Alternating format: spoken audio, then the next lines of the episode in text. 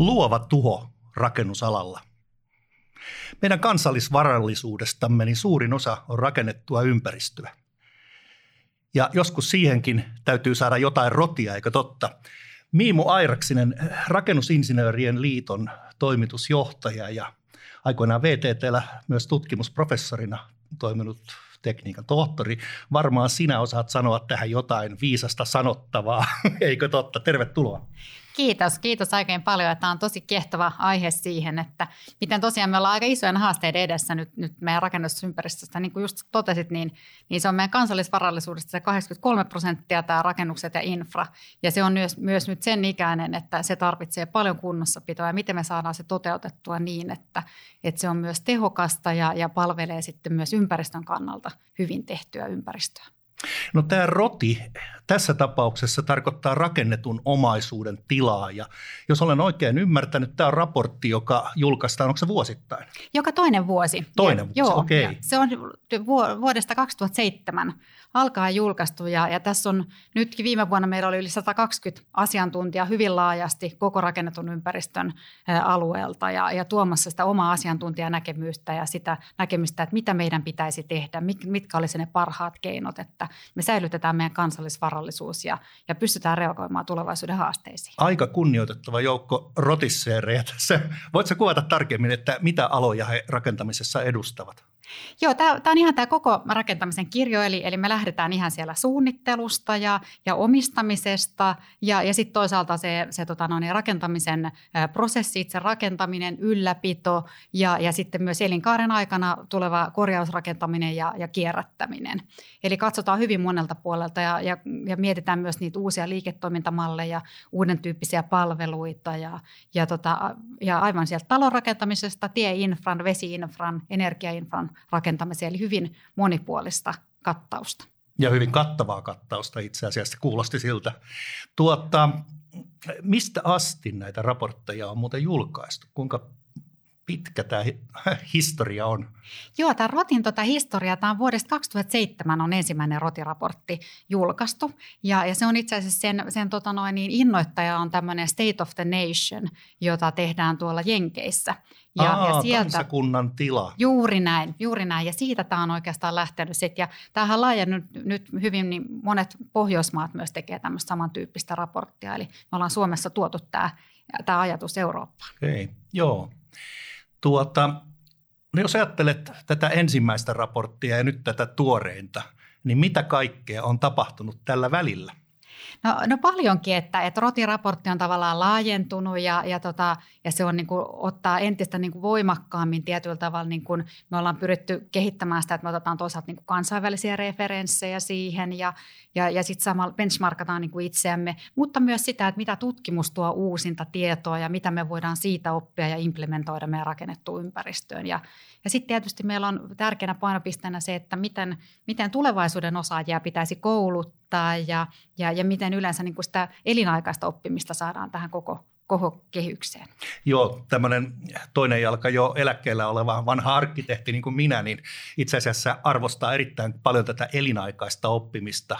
Et sen, sen mä oon huomannut kyllä todella hyödylliseksi. Edelleen saa suuria uusia oivalluksia siitä, että – miten tänä päivänä kannattaisi toimia. No, mutta mitä nyt on tapahtumassa? Eli toisin sanoen, minkälaisia megatrendejä tässä on vaikuttamassa, mihin meidän pitäisi nyt puuttua, puuttua pitkällä tähtäyksellä ja nyt ihan heti ensimmäiseksi? No tota, me kaikki tiedetään tietysti, että kaupungistuminen on sellainen jatkuva megatrendi, vaikka tämä korona-aika on tietysti tehnyt meille semmoista hienoista siirtymistä myös monipaikkaisuuteen, mutta, mutta se ei edelleenkään niin kaupungistuminen iso trendi.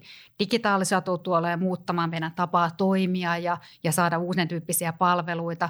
Ympäristö on erittäin keskeinen teema meillä. Sitten myös tämä meidän niin vanhentuva yhteiskunta. Me ihmiset itse, meidän, me ihmiset itse vanhennutaan, mutta myös me infra vanhentuu. Ja miten me, me, me saadaan saadaan niin kuin se tuottamaan niitä samoja palveluita ja millä resursseilla, niin nämä on semmoisia tosi tärkeitä ja keskeisiä teemoja meillä. Joo, kyllä. Itse asiassa nyt kun tuossa tuikkasit tämän päivän sanan korona niin tähän näin, niin, niin, niin mä oon tuossa aikaisemmissa keskusteluissa havainnut, että korona on myös saanut aikaan uusia oivalluksia, siis positiivisia oivalluksia Kuten esimerkiksi sitä, että ei nyt sitten joka päivä tarvitsekaan käyttää elämästään kahta tuntia työmatkoihin. Ja ei kaikkien ole pakko asua sen yhden tehtaan varjossa – Juuri näin, juuri näin. Ja tämä on ollut itse asiassa tosi, korona on vähän niin kuin pakottanut meidät, meidät digiloikkaan. Ja, ja on varmasti niin kuin aika selvää, että koronan jälkeen meidän työnteko tulee muuttumaan eh, osittain. Osittain tietysti meillä on sellaisia asioita, jotka tehdään hyvin niin kuin, äh, paikalla olevasti ja, ja muuta. Ja semmoiset tietenkään niin kuin, niitä on vaikeampaa muuttaa, mutta semmoinen niin kuin, ketteryys ja, ja nopeus tulee tietysti, tietyllä tavalla tämmöisessä digitalisaatiossa ja, ja, ja tämmöisessä toiminnatavassa huomattavasti enemmän niin kuin esiin. Ja me pystytään helpommin järjestämään semmoiset, että hei, että nyt tätä pitäisi miettiä. Me saadaan ihmiset kasaan paljon nopeammin, kun ne tulee etäyhdeksäjän kautta, eikä tarvitse matkustaa tiettyyn Niin, aivan oikein. Ja sitten se pieni kokoushuone, sehän riittää sitten sadalle hengellekin. Juuri näin, juuri näin. Että tämä tuo semmoista ja myös tuo sitä, että me pystytään semmoinen erikoisalan osaaja paljon helpommin ottamaan mukaan tietyssä vaiheessa prosessia saadaan niin niin moninäkemyksellisyyttä siihen prosessiin paljon helpommin kuin me ollaan ehkä aikaisemmin totuttu tekemään. Joo, joo, kyllä. Ja tämä todellakin niin koskee erityisesti tietotyötä. Jollakin lailla yksi semmoinen lempitermi, mikä mulla kanssa on, tämä parviäly, niin mä näkisin, että tämä tuo mahdollisuuksia sen kehittymiseen. Kyllä, kyllä tuo ehdottomasti sitä ja, ja juuri sitä, että me saadaan niin kuin tavallaan ihan uuden tyyppistä ajatusta ja voidaan muokata sitä hyvinkin aikaisessa vaiheessa, jolloin me saadaankin mietittyä sitä koko prosessi uudestaan. Tämä on minusta todella niin kuin kiehtovaa ja tässä on ollut hienoja esimerkkejä nyt meidän tämän korona on tuonut tosi paljon uutta ja, ja, ja kivaa kehitystä. Joo, ehkä näköpiirissä on verkostokaupunkien uusi tuleminen tai no joo, kuinka vaan. Tota, mutta ajatellaanpa sitten tosiaan, että jos – Suomessakin niin on paljon sellaisia paikkakuntia esimerkiksi, jossa nyt on rapistuvaa rakennuskantaa ja kysyntä muuttuu. Mitä tämä rotiraportti mahdollisesti antaisi tähän uusia näköaloja esimerkiksi? Joo, toi on itse asiassa hirveän hyvä kysymys. Meillähän on pitkään ollut semmoista, että meillä on niin muuttotappiokuntia ja siellä jää, jää tota noin, asuntoja tyhjilleen ja, ja kunnantaloja tyhjilleen ja, ja, ja tämän tyyppisiä asioita. Mutta sitten samaan aikaan itse asiassa – Meillä, meillä on tietysti se kaupungistumisen voimistuminen, mutta myös näissä muuttotappiokunnissa, niin niissäkin tarvitaan niin rakentamista, koska sielläkin se asuminen ja, ja tota palvelut keskittyy vähän eri paikkoihin. Meillä on myös vanhentuvaa väestöä, joka tarvitsee erityyppistä asumisen palvelua ja, ja, ja muun tyyppisiä palveluita. Eli, eli se niin kuin muuntaa tavallaan muut, tota, muuttuu siellä se, se koko se niin kuin asumisen tyyppi. Ja tämä on ehkä niin kuin huomat, huomattava, että ei se ole niin, kuin niin, että vaan näissä kasvukeskuksissa rakennetaan ja suunnitellaan uutta, vaan myös näissä muuttotappiokunnissa. No toi kuulostaa todella tärkeältä asialta, koska tota, mua ainakin henkilökohtaisesti on huolestuttanut se, että nähdään niin kuin tämmöistä voimakasta kasautumista ja piikikkyyttä jossa myös sitten ongelmat saattaa kasaantua. Eli, eli vähän niin kuin tämmöinen yhdyskuntarakenteen melanooma-ilmiö, jossa, jossa yksi pieni paikka imee elinvoimaa muualta. Ja siinä mielessä on erittäin mielenkiintoista nähdä ja kuulla, että minkälaisia mahdollisuuksia nyt nämä tota, uusimmat oivallukset tuo juuri, juuri näin. jakamaan tätä niin kuin hyvinvointia ja Joo, joo, ja toi on tosi keskeinen itse asiassa juuri siitä, että, että, niin kuin, että voi hyvin olla niin, että erityisesti tietyössä, tietotyössä niin me ei enää tarvita sitä viittä päivää olla, olla kaikki samassa toimistossa, vaan meillä riittää muutamia päiviä. Ja, ja sitten se osa-aika voidaan olla sitten tämmöisissä toimistohubeissa tai kotitoimistoissa ja miten se muuttaa itse asiassa meidän asumisen pohjaa ja, ja tota yleensäkin rakennusten niin muun, muunneltavuutta ja miten tämmöiset yhteistilat esimerkiksi tulee eri tavalla käyttöön kuin on aikaisemmin ollut ja miten sitä vanhaa rakennuskantaa osaa varmaan meidän täytyykin niin kuin yksinkertaisesti luovuttaa. Ne on niin huonossa kunnossa, sijaitsee Totta. väärässä paikassa, semmoisia ei ehkä kannatakaan enää niin kuin ylläpitää. Mutta sitten toisaalta, miten me saadaan järkevästi tiivistettyä olemassa olevaa rakennusta käyttämään paljon monipuolisemmin, monipuolisemmin niitä nykyisiä rakennuksia. Kyllä. Tässä meillä on niinku paljon semmoista. Ja miten me tehdään se sitten niin, että siitä tulee viihtysää kivaa ympäristöä. No nimenomaan. Ja tota, mulle esimerkiksi esimerkkinä tuli tässä mieleen vähän aikaa sitten, että munkin asuinympäristössä, joka on tämmöinen aika huokosa puutarhakaupunkiympäristö – ja jolla mä toivon mahdollisuuksia ja jatkoja tulevaisuudessakin, niin siellä on tietysti kärsitty tästä samasta ilmiöstä, missä useinkin kärsitään, eli, eli pienet lähikaupat, ne katoaa, kaupalliset keskittymät valtaa alaa, niin siellä esimerkiksi saattaisi jossain tämmöisissä lähikauppojen vanhoissa kiinteistössä olla mahdollista perustaa tämmöisiä yhteisiä työskentelytiloja, työhuoneita. Siinä voisi ehkä tulla jotain kioskipalvelua ja näin poispäin. Miltä tämä kuulostaa? Hei, kuulostaa juuri siltä, mitä meillä on Rotissa juteltu. Ja myös sitä, että miten tämmöisissä kiinteistöissä voisikin olla esimerkiksi noutopisteitä tai no niin tämmöisiä niin kuin lähi, lähikaupan palveluita, johon tulisi niin kuin, tai postin palveluita tai mitä tahansa. Eli, eli tämän tyyppisiä tavalla, että miten me uudelleen rakennetaan sitä ja tuodaan sitä elinvoimaa just, sinne. Just. Niin nämä on niin kuin tosi kiinnostavia. Joo. Ja sitten samaan aikaan myös siellä, siellä kaupungeissa, että miten me tehdään – tiivistetään sitä kaupunkia niin, että se on niin kuin hyvää asumista. Miten me otetaan huomioon esimerkiksi että tiivistyvässä kaupungissa, niin mitä, mitä rankkasateet tekee siellä? Minkälaisia uusia tiemateriaaleja meillä täytyy olla, että ne läpäisee, läpäisee tota noin rankkasateita? Miten me otetaan vihreä, viherkasvillisuus huomioon, joka sitoo sitten sit pölyjä ja, ja, ja tuo muutenkin semmoista viihtyvyyttä? Aivan. Eli nämä kaikki asiat. Joo, kyllä, kyllä. Toisessa jaksossa niin keskustelin vesiasiantuntijan kanssa ja, ja tuota, siellä ilmeni muun muassa, että jos tällaista luonnonaluetta voidaan hyödyntää, niin siitä on sekä ihmiselle eh, niin kuin suoranaista virkistyksellistä ja koronallista hyötyä, mutta tuota, esimerkiksi just jotkut ruovikkoalueet, että miten ne toimii tämmöisinä luonnon puhdistamoina. Ei tarvita ehkä sitä raskasta tekniikkaa niin paljon, jos on luomutekniikkaa olemassa. Just näin, just näin. Ja aika usein on vielä hyviä kombinaatioita, toisiaan niin kuin täydentäviä. Joo, että noi on joo. tosi tärkeitä. Ja sitten toinen, mitä mulla tulee mieleen tästä tavallaan tästä, että minkälaisen se tulevaisuuden ympäristö pitäisi olla, niin on myös se, että miten me käytettäisiin taidetta ja muotoilua paljon paremmin hyödyksi. Ja erityisesti ehkä tämmöisissä asioissa, kun me me tota noin, uusitaan teitä tai, tai korjausrakennetaan muutamaa korttelia siinä ja, ja parannetaan, niin miten silloin, silloin tota sen remontin aikana, niin miten se kaupunki tai, tai se kaupungin osa toimii silloin? Miten me hyödynnettäisiin siinä esimerkiksi niin kuin muotoilun osaamista niin, että me opastetaan ihmisiä ja liikennettä niin, että se sujuu se kaupungissa toimiminen siinä vaiheessa, kun myös siellä on niitä remontteja käynnissä. Aivan, aivan. Tästä tulee vasta esimerkkinä mieleen esimerkiksi tällainen asia, että ihmiset elää muuttuvassa ympäristössä, eli toisin sanoen jatkuvalla työmaalla. Ja, ja siellä on sitten paljon rajoitus- ja kieltokylttäjä, että se on sitä taidetta.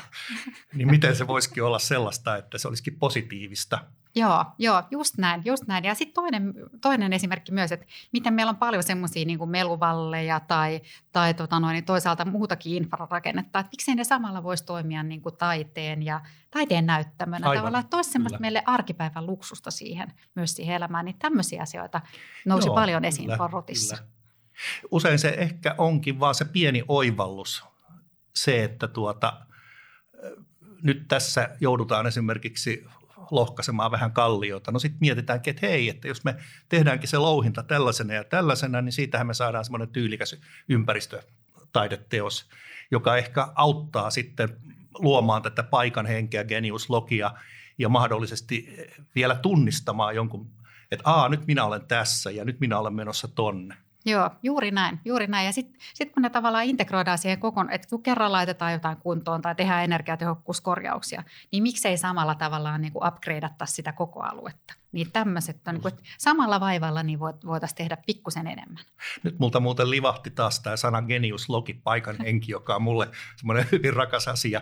Ja se liittyy siihen, että, että tota, ympäristössä on jotain pysyvää, jotain kestävää, jotain pidempää kuin ihmisikä niin, että ihmiset tuntuu, tuntee tämän kodiksi, tähän voi juurtua, tähän voi palata.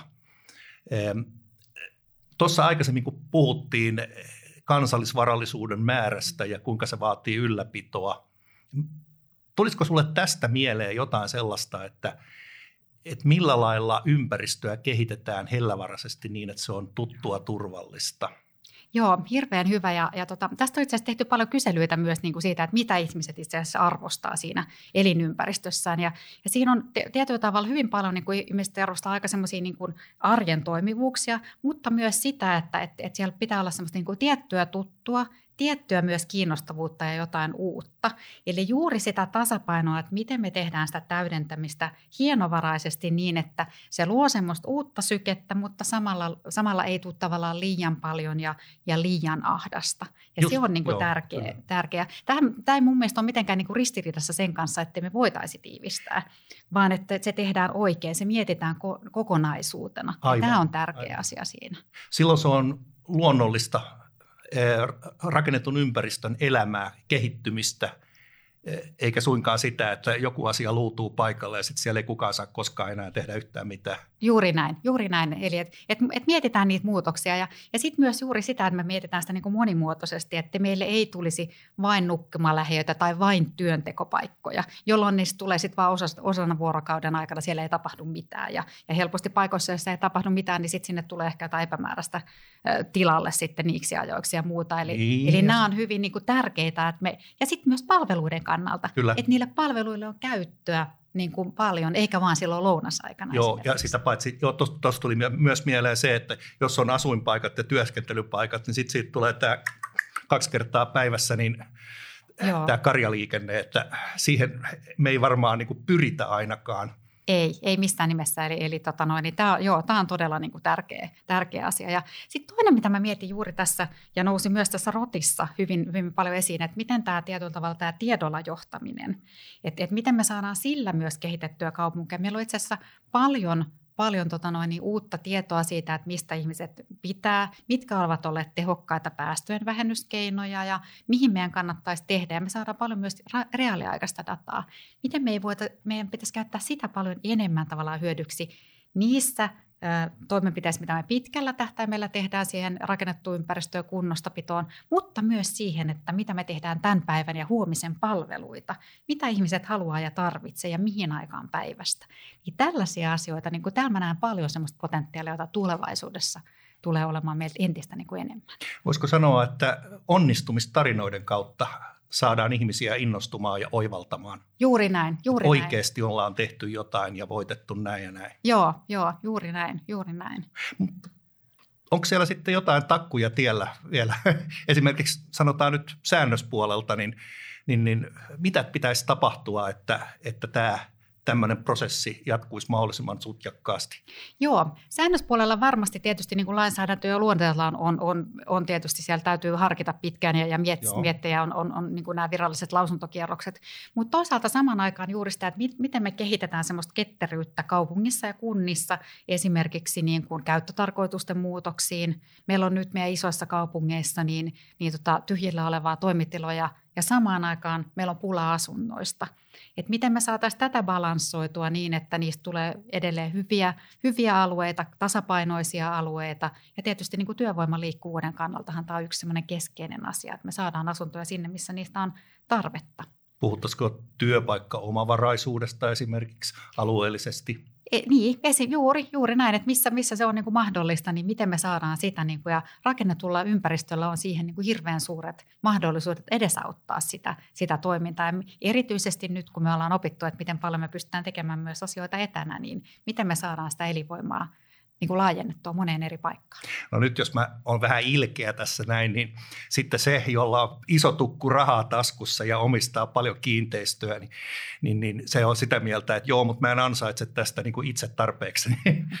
Onko tällaisia takkuja tiellä oikeasti? Tätä, no varmasti osittain on myös, mutta, mutta eihän se kiinteistön omistajalle tietenkään ole myöskään niin kuin etu, että kiinteistö on tyhjillään. Että kyllähän siellä, siellä selkeästi niin kuin on insentiivi siihen, että, että se alue kehittyy niin, että, että siitä tulee haluttu paikka, paikka asua ja, ja, ja tota, tai työpaikka niin kuin tilanne. Eli, eli siinä mielessä kyllä semmoinen niin kuin insentiivi varmasti sieltä, sieltä puolelta Okei, niin löytyy. Joo, joo.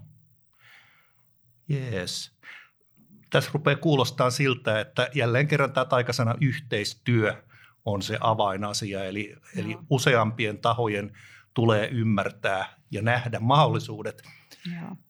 Joo, just näin, yhteistyö. Ja sitten semmoinen niin ehkä myös toinen, mikä meillä on se tyypillinen Suomessa nyt, että meillä on paljon asuinrakennuksia. Joo. Meidän rakennuskannassa on hirveästi asunrakennuksia ja, ja tota, erityisesti niitä on rakennuksia, jotka on nyt siinä korjausiässä ja vähän jo ylikin sen. Ja, ja tota noin, niin siihen tavallaan niin kuin miettimistä, että ne rakennukset, jotka sijaitsevat oikeissa paikoissa ja joissa tarvitaan sitä asumista, niin miten me saataisiin siihen uusia semmoisia malleja, että ne korjaukset pystyttäisiin tekemään mieluummin vähän aikaisemmin kuin sitten, kun se on pikkusen jo myöhäistä ja vähän kallista. Ja, ja kuinka siihen saataisiin ehkä uuden tyyppistä liiketoimintaa. Eli, eli voitaisiin vähän kyseenalaistaa sitä, että jos me tehdään kattoremontti, niin tarvitseeko sen taloyhtiön omistaa se katto sitten sen jälkeen? Vai voisiko sinne tulla joku uusi toimija, joka, joka laittaa siihen samalla aurinkopaneelit ja saasikin sitä kautta sitä liiketoimintaa? Aivan. Tämmöisiä esimerkiksi Euroopassa on kokeiltu. Aha. Ja et niinku, et miten me niinku lähdettäisiin täysin uudelta pöydältä miettimään sitä omistajuuden muutosta myös. Eli mitä, joka voisi mahdollistaa sitten niin kuin nopeamman ö, hiilineutraalisuuden kehittämisen meidän rakennuskannassa. No onko sieltä Euroopasta niin saatu niin hyviä viestejä, että voisi niin suoraan kertoa onnistumistarinaa tänne Pohjolaan? Että hei, se voisi onnistua myös sun yhtiössäsi.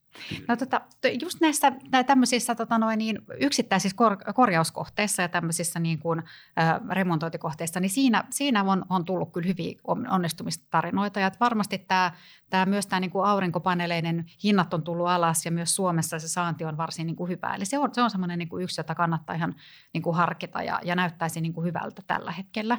Sitten toisaalta osassa asioissa me Suomessa ollaan oikeastaan niitä, joissa me ollaan edelläkävijöitä. Esimerkiksi rakennusautomaatiossa ja mitä erityisesti niin uusien rakennusten energiatehokkuudessa, ilmanvaihdon, hyvän sisäilman asiassa, jossa me voitaisiin olla rohkeampia itse asiassa viemään, viemään sitä meidän osaamista entistä enemmän Eurooppaan. Niin tämä pohjoinen sijainti tietysti vähän pakottaakin ja houkuttelee tähän. Juuri näin. Pakko on paras muusa, kyllä. Kuitenkin niin on tästä kuulevina, niin että, että tätä ei ratkaista pelkästään isännöitsijän, arkkitehdin ja insinöörien niin yhteistyöllä, vaan tähän tarvitaan ehkä viestiöitä,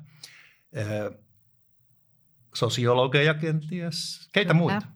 Joo, ja, ja tuota, erityisesti niin kuin käyttäytymistieteilijöitä. Et miten me ihmiset, mitä, mitä me oikeastaan preferoidaan, koska ihmiset on myös aika usein semmoisia, että kun ihmisiltä kysytään jotain asioita, niin sitä helposti vastataan niitä asioita, joita tiedetään ja, ja jotka on niin semmoisia tuttuja asioita. Ja ei oikeastaan tule tietenkään mieleenkään niitä asioita, mitkä ei ehkä ole, ole niin kuin ollut aikaisemmin tavoiteltavista. Ja juuri se niin kuin että miten, mitä ihmiset oikeastaan haluaa, koska se kyselytutkimus ei aina sitten, ei me aina osata vastata muuta kuin ne asiat, mitä me tiedetään jo valmiiksi.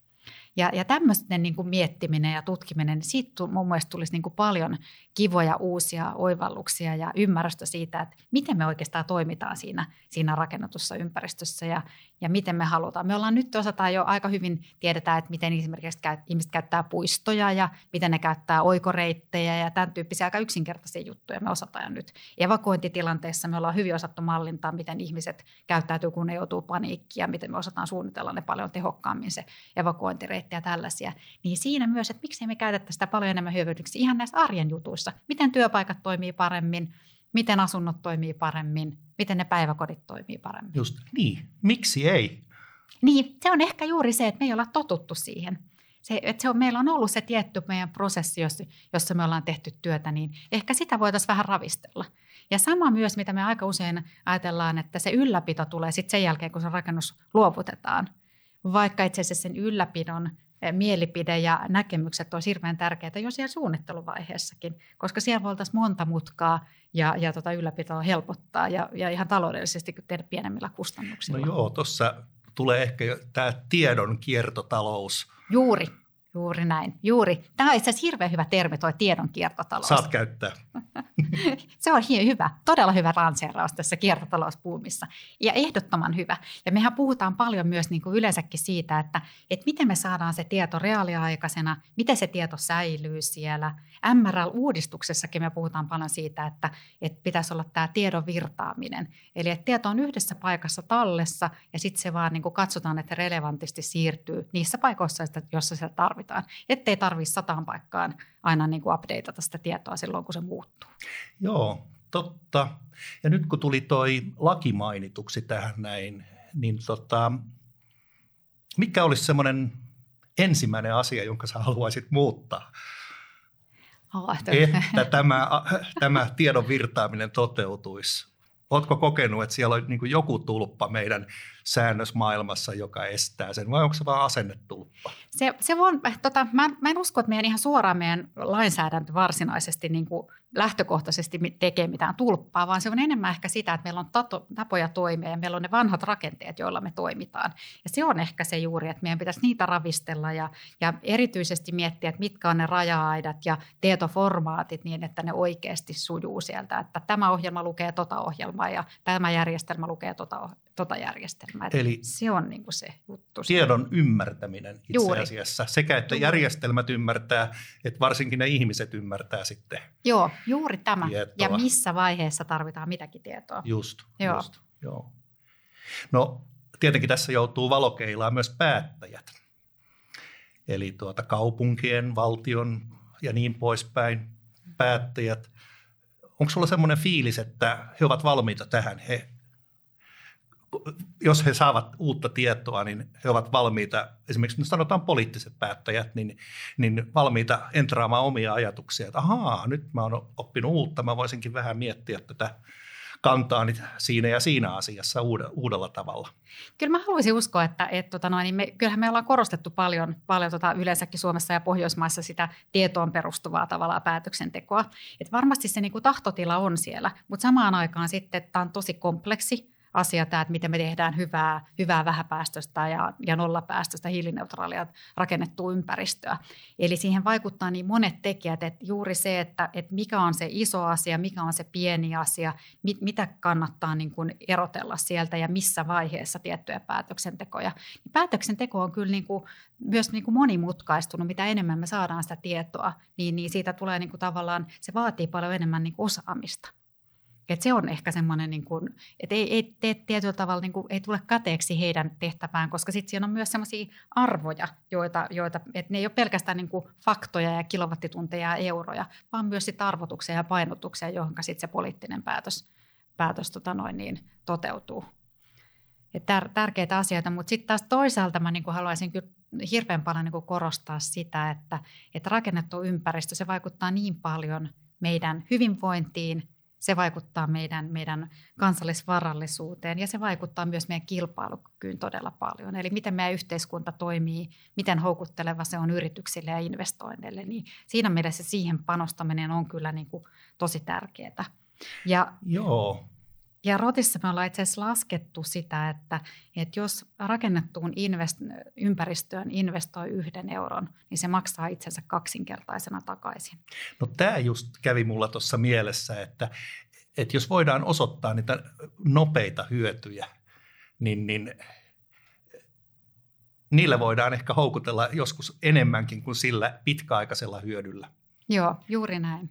Ja jos ajatellaan, niin rakentaminen ja sitten korjausrakentaminen, ylläpito, niin, niin nämä on semmoisia silloin tällöin tapahtuvia asioita, mutta sitten siellä on vielä se elinkaareen olennaisesti osa, isona osana kuuluva rakennuksen käyttö, eli, eli miten me osataan niitä meidän taloja käyttää oikein.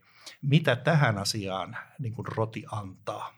Joo, tässä tämä on, tämä on hyvä, että nostit tänne esiin. Tämä on niin kuin äärettömän tärkeä, koska se rakennusaikainen asia on hyvin niin kuin pieni asia. Sitten siellä on se, se 50 vuotta tai 100, 100 vuotta niin kuin sitten jäljellä sitä käyttöä tai parisataa vuottakin helposti.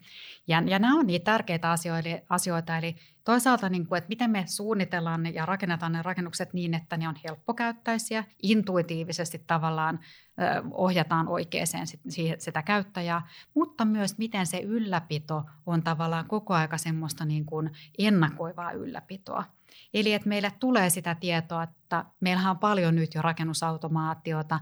Meillä on nykyisin jo mahdollista laittaa julkisivuihin antureita, jotka kommunikoivat sitä, että missä kunnossa se julkisivu on. Niin, että heti kun sinne tulee joku pieni asia, niin se pystytään korjaamaan ja, ja parantamaan niin, ettei se pääse se tilanne niin kuin menemään niin kuin kaaukseksi ja sitten sit tulee aina kalliita korjauksia.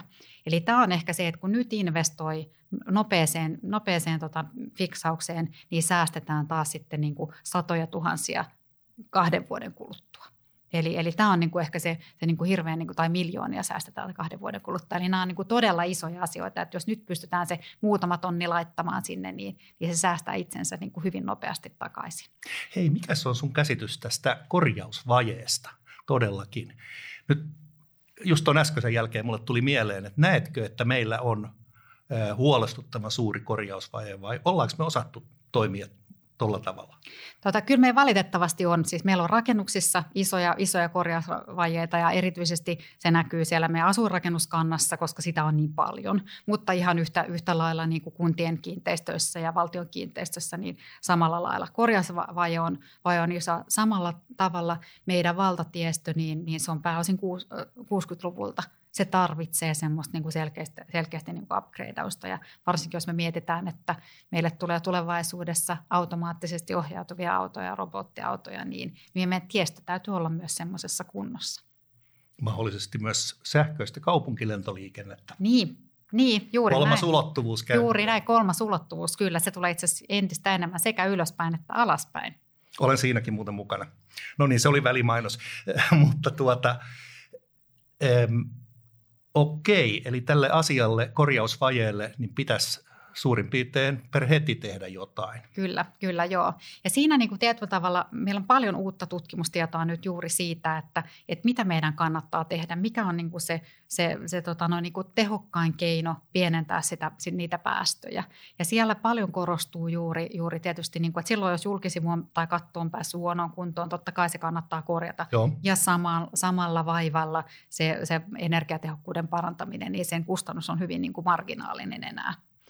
Mutta sitten toiset asiat juuri, että miten me lämmitysjärjestelmiä muokataan vähähiiliseen suuntaan, nollahiiliseen suuntaan ja, ja sitten ihan tämä taloautomaatio, eli miten me käytetään rakennuksia, että ei kannata pitää ilmanvaihtoa täysillä, jos ei ole ihmisiä paikalla. Että se ilmanvaihtohan on ihmisiä varten. Kyllä. Ja, e, eli juuri se, että osataan, osataan laittaa ilmanvaihto päälle silloin, kun pikkusen ennen kuin ihmiset tulee niin, että siellä on raikasta ja, ja, ja, tota, ja käytetään sitä niin, että silloin kun on enemmän ihmisiä, niin käytetään enemmän ilmanvaihtoa. Ja, ja tässäkin niin kuin, ei ihmisen tarvitse osata sitä, vaan, vaan se automaatio. Valaistukset, kaikki lämmitykset, jäähdytykset, aivan samalla tavalla tämmöisiä.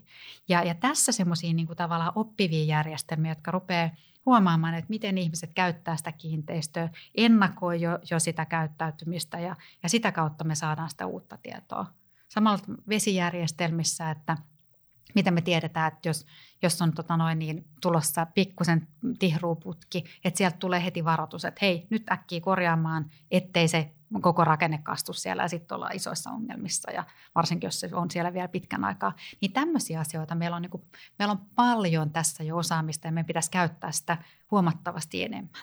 Okei, eli toisin sanoen eivät me ei tyydytäkään älytaloihin, vaan me halutaan viisaita rakennuksia. Juuri. näin? Juuri näin. Ja toi on ehkä se niin kuin tavallaan, meillä on kauhean usein puhutaan älytaloista niin kuin synonyyminä, että se olisi niin kuin semmoinen, että paljon härpäkettä, niin sitten ollaan älykkäitä. Ja, ja, ja tota noin, niin mun lempilauseet on se, että me puhutaan paljon näistä Internet of Things ja sitä, että kuinka kaikki mm. kommunikoi mm. toistensa kanssa. Ja se on tietysti hyvä asia, mutta meidän pitäisi vielä enemmän puhua siitä things of meaning.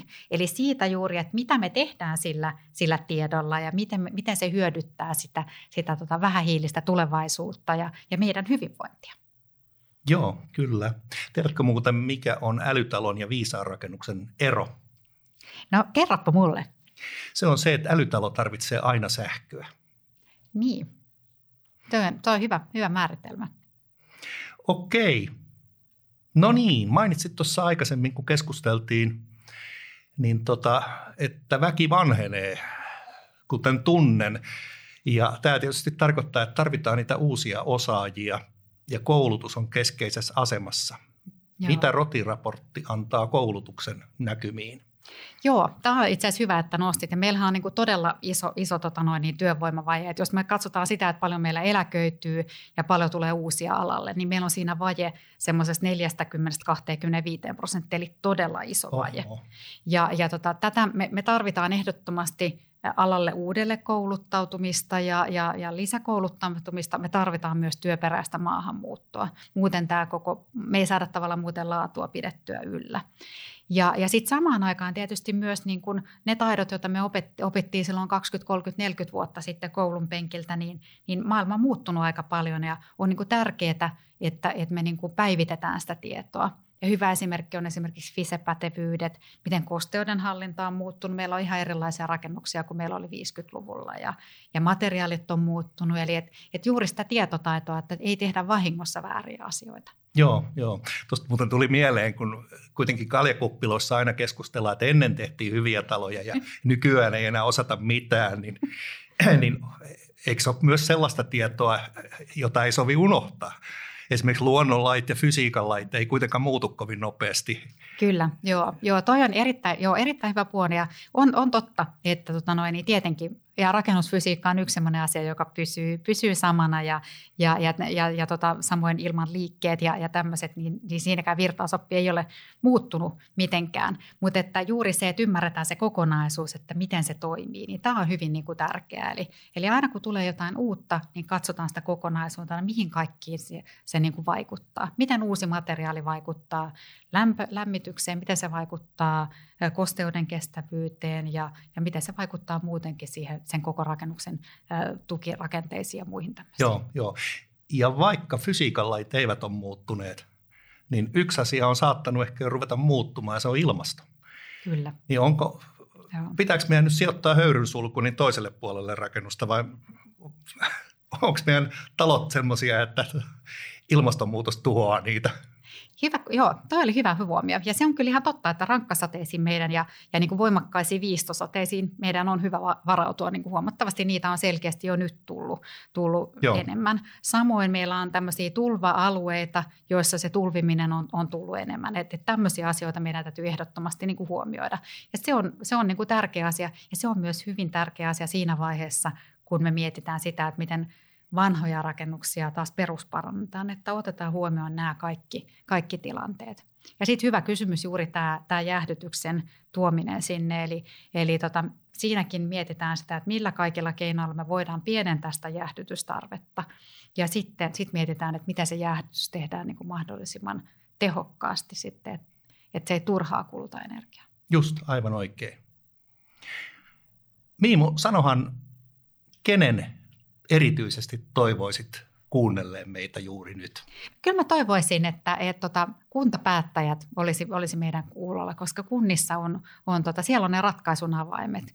Kunnissa tehdään paljon isoja päätöksiä, jotka, jotka vaikuttaa siihen, että miten meidän yhdyskuntarakenne ja miten meidän rakennuskanta kanta, tota noin niin, kehittyy. Naulan kantaa. Kiitoksia herkullisesta juttutuokiosta, Miimu. Kiitos paljon.